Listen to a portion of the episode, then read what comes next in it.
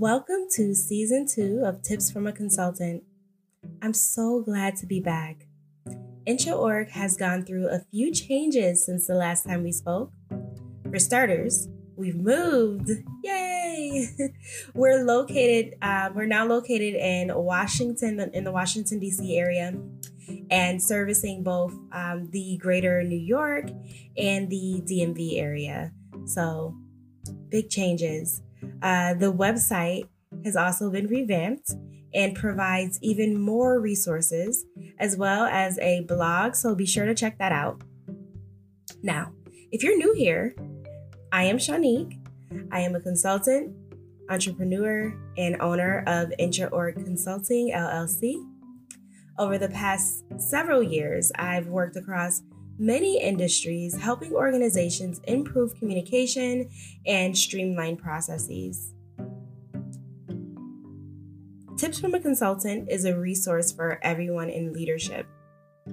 So, this podcast is about offering tips on how to handle many things that happen within an organization, as well as tools that will aid you in becoming a better leader and asset for your company.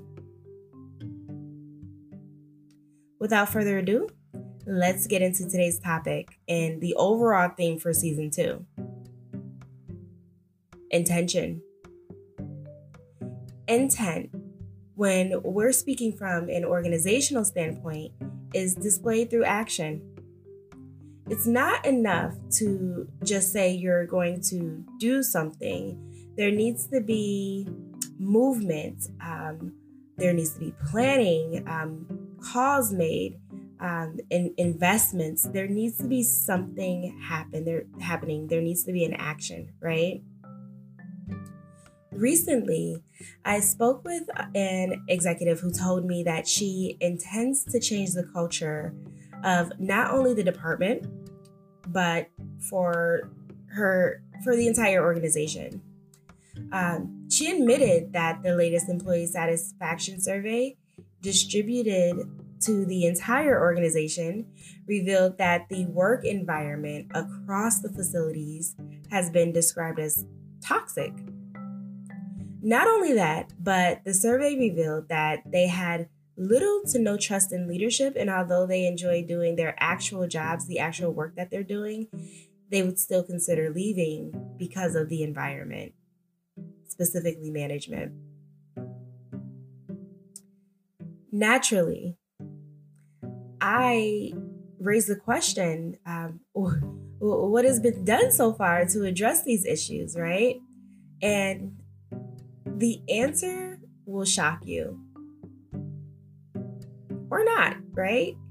Um, the answer to what they've been doing, you know, to address address the issues has been nothing.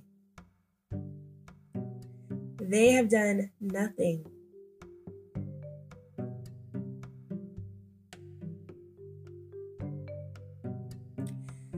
I've watched um, the CEO, you know, uh, address the results during a um, a virtual training, ensuring that this needs to be addressed and it's important to the organization, right?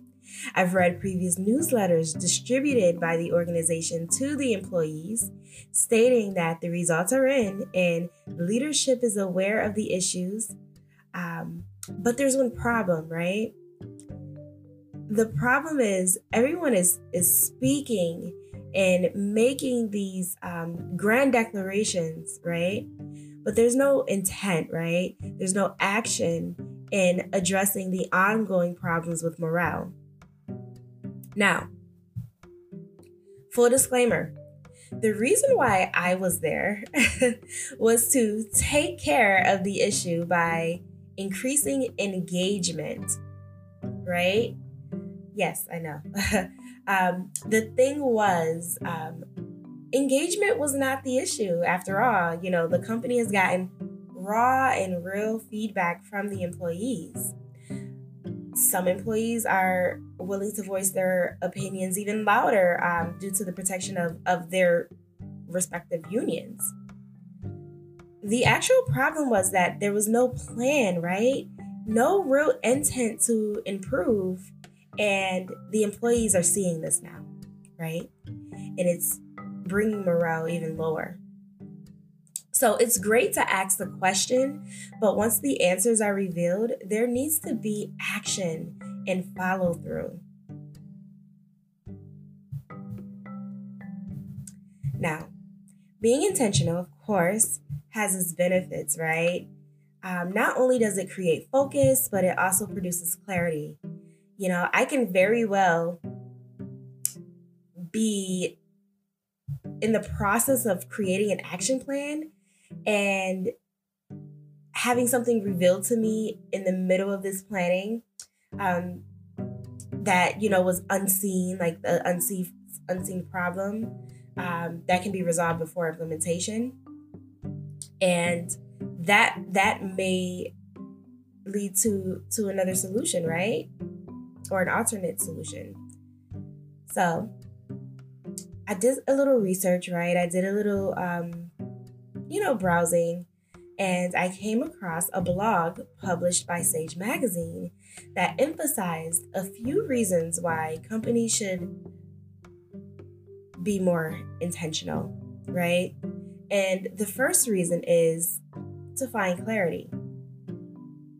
So, when you set your intentions, you're creating a structure that supports clarity, and clarity produces the second reason why it's important to emphasize intention, which is focus, right? Leadership can focus on what matters. The article emphasizes that by narrowing down what's on your plate, you're more likely to succeed with flying colors than to make it with mediocre results. Another excellent point that was raised was having this focus and clarity is actually a motivator, right? It's a catalyst for motivation. Um, intentionality intentionality sorry is is very motivational um, especially if you're in a goal-oriented workplace the particular setting um, of the organization i mentioned before was a medical setting right which is a field that is highly re- regulated and because of this has very specific goals so that intention can align with those goals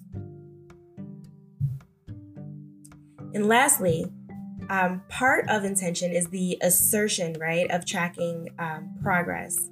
So, tracking your progress when you have a clear roadmap of goals and accomplishments for your for your business for the department. Um, setting clear intention um, is, is just is just an organizational tool that will help you navigate towards success um, by always keeping track of where you are. Um, so, it's one of the points of it, right? So I have come up with a few ways um, of being intentional, right? Um, the actual action, right? So five five little frameworks um, for for you to follow so that as a leadership professional you can become more intentional. The first, the first is be real about where you're starting, right? Um, the organization I referenced before um, knew that there were conflicts when it came to management and training, and that was a good starting point for them. Now, the organization can determine how to meet the needs of the employees, focusing on the investment of training, um, the investment of training management. The second point I have um, second way to be more intentional is to get to the root of the problem, right? So once we know what is causing the issue, whether it's management related, resource related, or even capacity related, we can truly work out ways to, to solve it. So think of it like clearing a wet spot on the floor, right?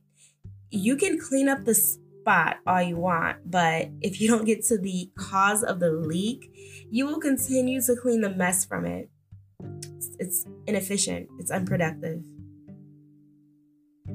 Number three, prioritize a solution. This can be materialized in a form of creating a strategy with a timeline, goals, benchmarks. This is the action action piece of this intention, right? Set up meetings specifically to assign tasks, get and get updated um, on the proposed strategy, um, depending on where you are with it, right? Four, clarifying goals. Outline the steps you need to take to achieve these goals, right? Like breaking them down, break them down into bite sized pieces. Five, of course, I have to throw in communication. I love love communication so communication is key right so show your stakeholders um, show the stakeholders involved how you're making the effort to take initiative and create a better uh, environment for them